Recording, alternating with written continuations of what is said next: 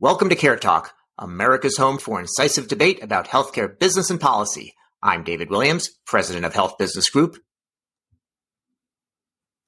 And I'm John Driscoll, the CEO of CareCentrix. David, I hope you have your A game on today because we've got a phenomenal guest, Dr. Jenny Schneider, the CEO of the newly launched Homeward, the former president of Livongo, athlete mom, and thought partner and a person who's really deeply personally committed to reforming healthcare, leveraging technology in the right way. Welcome, Jenny. Thank you. Delighted to be here with you. Thanks so much for the time to chat. Well, John, I'm speechless. I think I better be on my A plus game with that kind of uh, kind of interview. So while I sit here stunned, I'll let you ask the first question.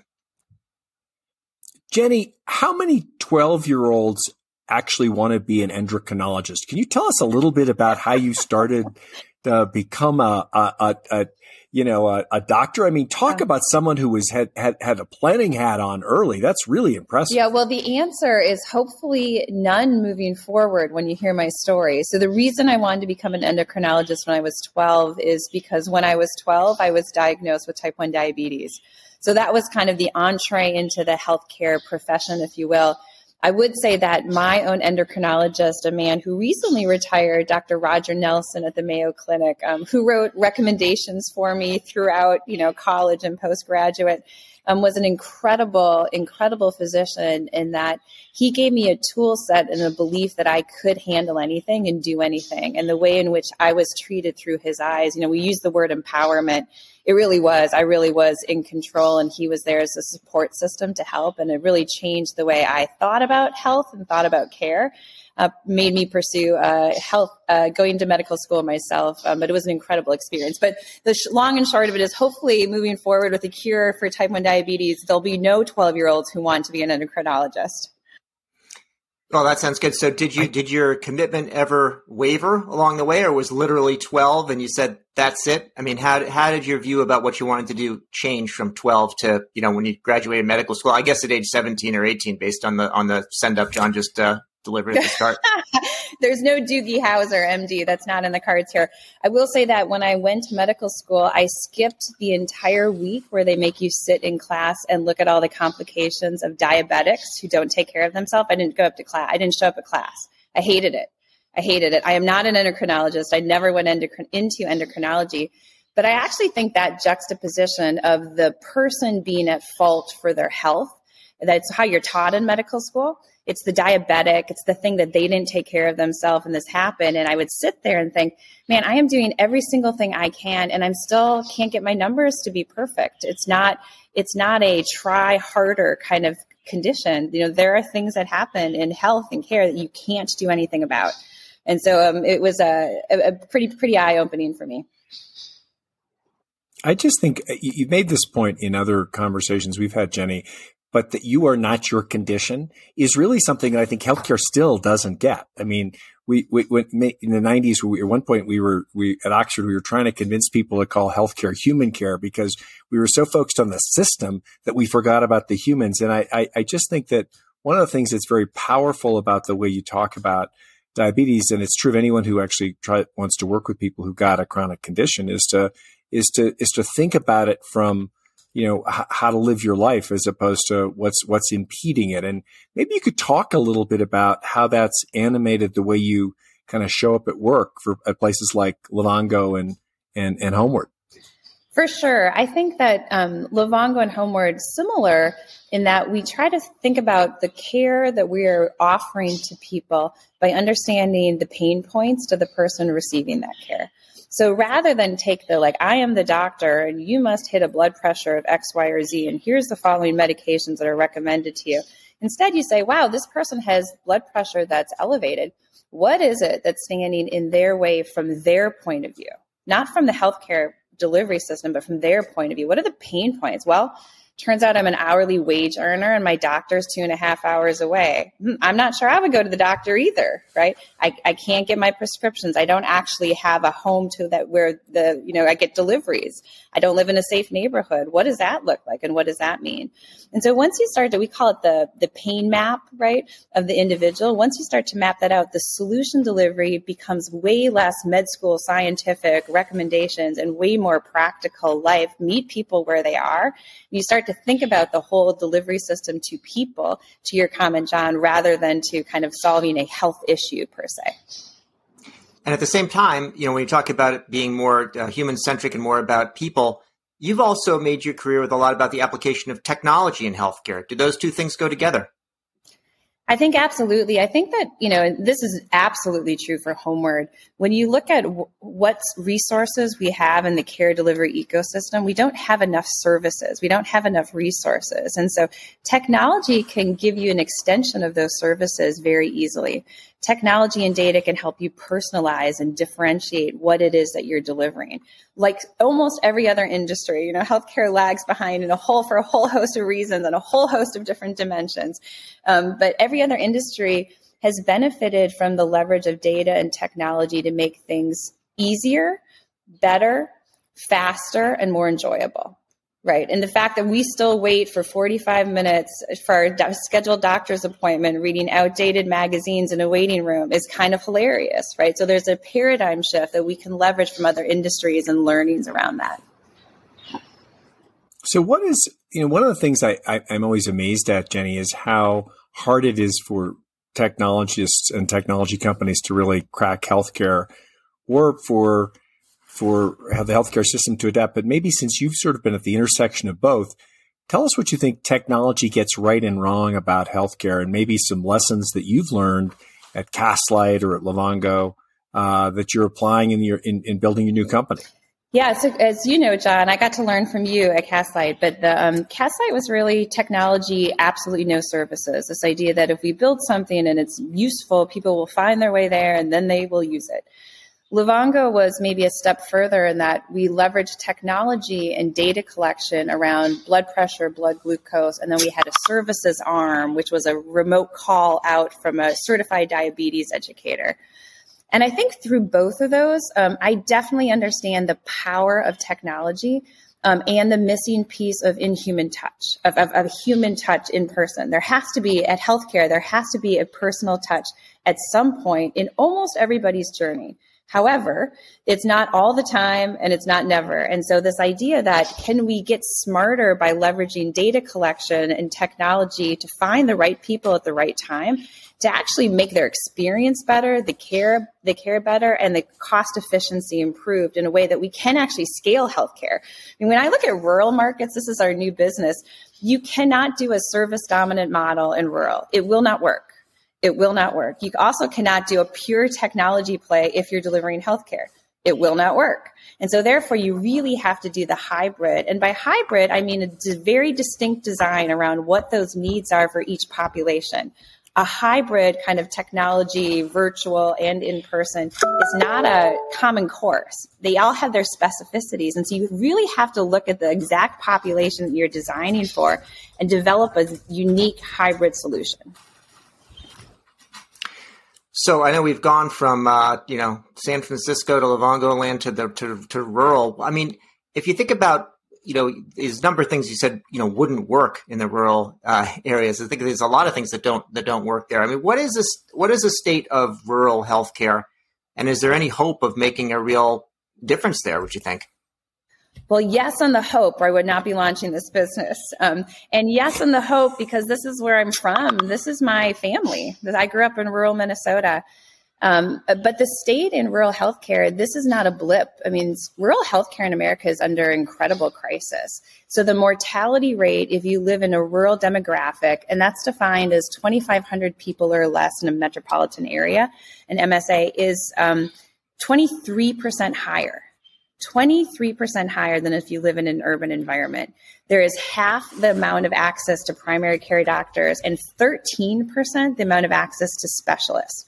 And the problem's not getting better, right? So there's been about 100 That's getting worse. Um, way worse. 167 hospital closures in the last 10 years, 35 of those in between 2019 and 2020 it's massive. It's and so there it's it's clamoring for a solution, and um, it's in many ways been ignored. I think because it's hard. You know, people said, "Yo, you're doing this new business. Like, man, that's going to be hard." And the answer is, "Yeah, of course. Important work is often hard. Hard does not deter us, right? Hard means there's lots of op- lots of opportunities uh, to kind of navigate within the system." So on the demand side, that that's super clear to me, and the all of the breakdowns of of the healthcare system that that's really is focused on kind of urban and suburban makes a lot of sense. But why do you think you can crack it with uh, what what gave you what got you excited about your model of kind of tech enabled primary care risk taking? I mean, all, all of those things sound like they're they're urban and suburban products, not necessarily ones that, given the lack of infrastructure, you could pull off in in uh, no matter how what the demand is in places like rural Minnesota or rural Mississippi. Like what what what got you what gave you the yeah. beyond the, the the, the the mission piece? Where where's the opportunity? Yeah, I think um, as you know, healthcare is um, there's a lot of timing in healthcare, right? And so there have been a number of um, organizations who have been successful in taking a differentiated business model and own, owning total cost of care and they've done that largely in urban settings, and they've done that largely with services. There's also been a number of companies, and I would put Livongo in this category, that have actually shown that digital care can deliver cl- enhanced clinical outcomes at a lower cost. Livongo's uh, delivery of the technology was not dependent on broadband connectivity. We used cellular connectivity, and that's an enhancement of the infrastructure, the hardware that's at play. And so if you look at these service companies, and they've gotten a lot right, but they were built prior to the evidation or the evidence around these technology enabled solutions, particularly with cellular enablement, not relying on internet connectivity, because we know that today in rural markets, 50% of people living in rural markets do not have access to broadband still. So there was really kind of a, cross function where you could look at the service dominant model, this total cost of care, and apply and leverage the lessons learned within this technology world. And now I think is the right time because we've seen some workings in both of those different departments to combine them because they have to be combined to make a difference in rural markets. So, what's the vision of where you take Homeward? And it sounds like they've got the I'm glad you have hope for in all in all sorts of ways. But like, what is what does success look like one, three, five years down the line? Yeah, so so Homeward, what we're doing at Homeward to be crystal clear is we are entering as in-network technology-enabled providers delivering clinical care for Medicare beneficiaries and partnering with payers to own the responsibility for the cost of care of that delivery. And so, in terms of our metrics, you know, I've um, John knows me super well. I've got very aggressive metrics. This is a, a, much, much needed solution in these markets, and we're looking at distinct geographies, uh, members on our platform live to spread over time. Um, but really proving out the unit economics in the next 12 months, and then starting to grow aggressively from there. I guess I, I have a slightly different take, Jenny. When you think about uh, the the passive data collection and the continuous monitoring that what you're saying, the hardware and the hardware infrastructure for cellular, and microcellular and mesh, there's all kinds of ways to get at the data. How do you get people in, you know, in, in rural parts of the country to actually take, get, a, get, use the technology and what specific things are you thinking about? Are you thinking about Oura rings and whoops? Or are you thinking about, you know, uh, it's obviously not, not as elaborate as Holter monitors, but how do you, what, what's what's the hardware you're thinking about or the monitoring technology, and then how do you get that kind of human machine interaction in, in, in a harmonious way? Yeah, I think that. So I, I, heard a little bit. You bleeped up for a little bit, but what I think you you asked sure. is, you know, what kind of technology are we using? And the answer is the technology that people need. And so when you look at chronic conditions, particularly when you look at, so forget about chronic conditions, when you look at healthcare for people greater than 65, 70% of those people have two or more chronic conditions, right? And so we'll innate, we'll use the technology that best suits their condition, whether that's a cellular connected scale, blood pressure cuff, blood glucose monitor, heart rate monitor, whatever that is data capture through cellular connectivity is is seamless. You just kind of use it and we get the data. And then our our ability to drive the software and the algorithms to make recommendations is the is the hard work. And we've done that in the past.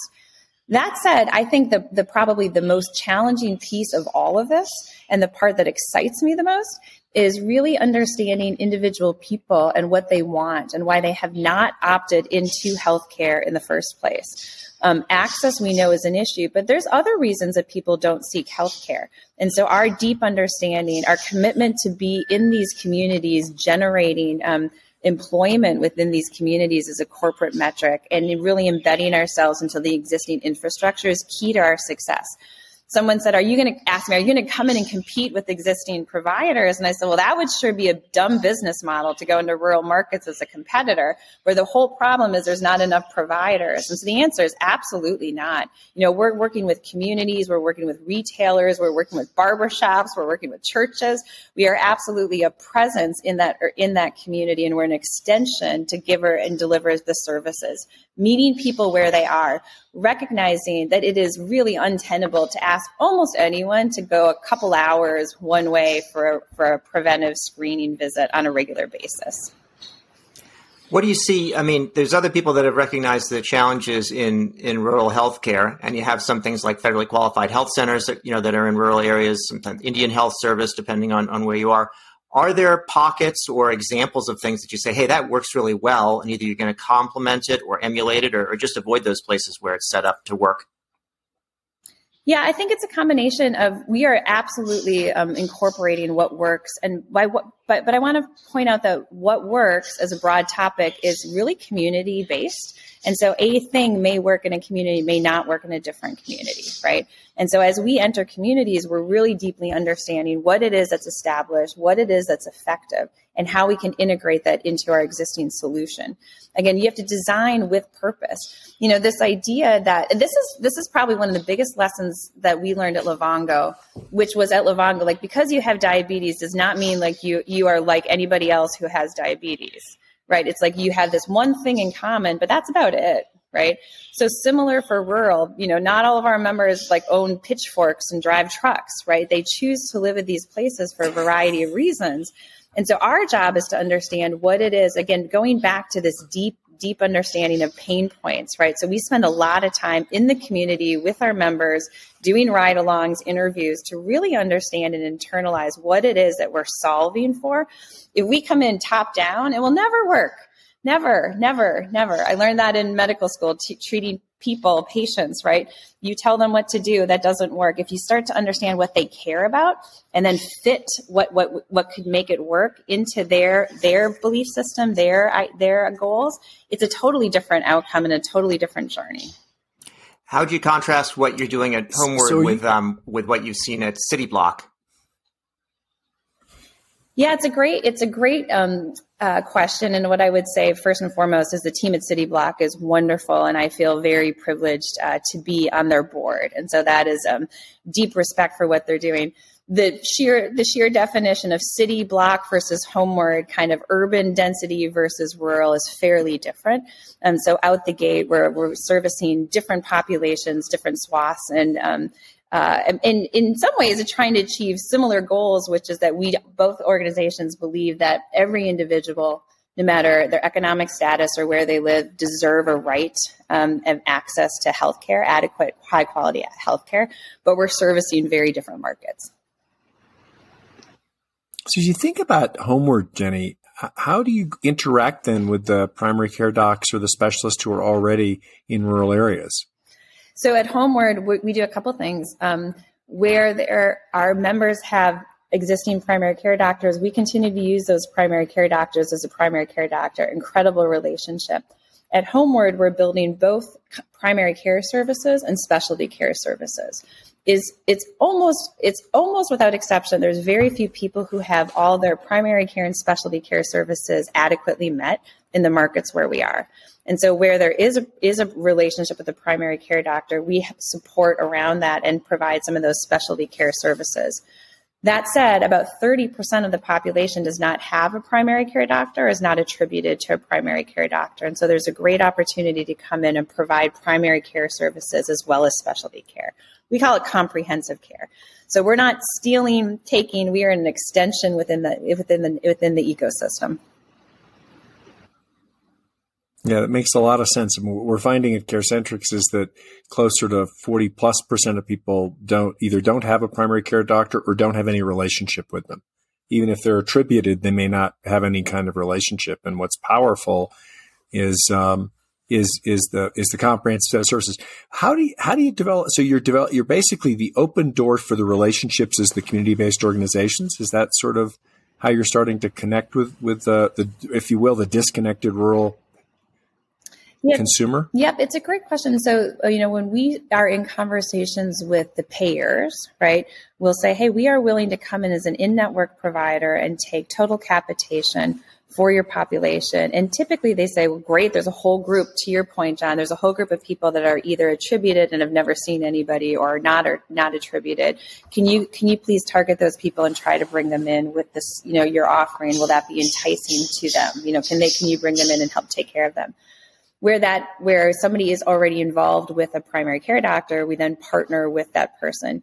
But across the ecosystem right so so again health healthcare is about trust. It's about trust and access right? And so like what is it that's most trusted? And a lot of the community resources are trusted resources because they're local people providing them. And so that is a huge asset to the whole ecosystem to deliver care somebody to use not abuse you know use the trust and expand the services that can be given to somebody. So that's where our relationship with the local um, the local providers and community assets come into play. And it's amazing and how much difference do you see? You know, will it be certain areas that you really focus on? As you said, all the places are different. You can see, an example, one place and it works somewhere differently. Obviously, they're not all the same, but if you don't learn anything from one place, you're just going to keep reinventing what you're doing elsewhere. Will there be some kind of segmentation that you pursue or some kind of a phased rollout as we go to, you know, solving all the problems in the rural America? Yeah, absolutely. Again, you have to start with with one, and then you quickly develop kind of what are the key variants, and you develop two, then three, then four. So we're really good at segmentation throughout the entire journey from acquisition all the way through the care journey and delivery system, um, as well as as well as our own markets where we're going to enter with um, different payers. And so, again, the the reason in rural markets that you I think you have to have both a hybrid and own total cost of care is the healthcare reimbursement system right now does not reimburse adequately for existing providers to do what they need to do with the leverage of technology. And so it, there's just there's you, you have to leverage technology because this the density of people is not there, and so there's a lot of dispersion of people, and so the leveraging of technology requires total cost of care. Therefore, the, the delivery care system requires a hybrid model. Now, I would say that payers are on differentiated parts of that journey in terms of their own eagerness to embrace providers to own total cost of care. And so um, that is that we've seen that you know in the ecosystem. You guys comment this, I'm sure, multiple times, and that's evolving. And so those are the areas where we'll start, where the the rails are set up. We're not we're not reinventing reimbursement. We're using existing rails and taking that forward in areas that haven't been addressed uh, for t- total cost of care before. So I want to ask you one last uh, question that has, I think, nothing to do with the other ones, but since you seem to be doubly represented, if I understand it, I'm going to go ahead, and that's about SPACs. Is it right that you're on the board of two SPACs, and where where are SPACs going? And are they is there more hope for SPACs than there is for rural America, or vice versa? Well, it is true that I sit on, and I sit on two different um, uh, SPAC-like entities. They're called SAILs, so they have a different uh, structure, financial structure that uh, bodes better for both the organization and long-term shareholders. So they're set up structurally differently. With that said, it's a similar concept. Um, and do I think that they're going to bode better than rural America or solutions for rural America? Uh, I think it's. I think that there is. I'll comment where I think that the that industry is going, but I, I think there's a huge hope in rural America. I think that's why you're starting to see more entrance and more emphasis in this area. It's so broken, it has to be fixed, and so we will make something better for sure. I also think that when you look at um, you know SPACs or SAIL uh, organizations or infrastructure, in a in a market where we've seen 13 IPOs in Q1, I think there was like 110 uh, last year. Yeah. Um, that the the market's changed a lot, and so these are financing rounds and financing mechanisms. And I actually think, ironically, the interest is going to pick up. I think um, in my journey with this, it's been fascinating to watch people think of an IPO as a destination, like a badge of victory rather than a financing round. Yeah. And there's lots of ways to get financing That's... rounds and get marketing clout and earn respect within the market that are not traditional kind of IPOs. It's, a, it's like a very first time entrepreneur wants to push the button, you know, be on the stage type of thing. Um, so I think that there is a lot of opportunity. I think inversely, it's probably related to the value of the digital health ecosystem and that there's a lot more work to be done to kind of show true value for some of these organizations. So I think that the SPACs and SAILs with you know, good line of sight, good thinking, good management are going to do fine and do great, actually. And I think that the organizations and the institutions that are looking for financing rounds will find the right way to do that. But they have you have to be proven. You have to show your worth in order to get another financing round, right? And so, like, we're starting to see a little bit of that fallout in relation to the to the ecosystem. Great. Well, Dr. Jenny so David, Schneider, that imaginary, CEO of Homeward. What, John? I was going to say your imaginary SPAC is is is is, is got to be put on ice. Jenny actually represents real companies, so so good luck with that, David. The market is dry. I, John, I don't know what to say except you're you know you're ru- ruining my outro here, but we'll try it again. So I'm going to say thank you to Dr. Jenny Schneider, CEO of Homeward, board member of two non-SPAC SPAC-like entities, and so much more. Thank you so much for joining us today. Thanks for the chance to chat. Super so fun. that's it for yet another episode of CareTalk. I'm David Williams, president of Health Business Group. And I'm John Driscoll, the CEO of CareCentrix. Thanks, Jenny. And if you like what you heard, or even if you didn't, please subscribe on your favorite service.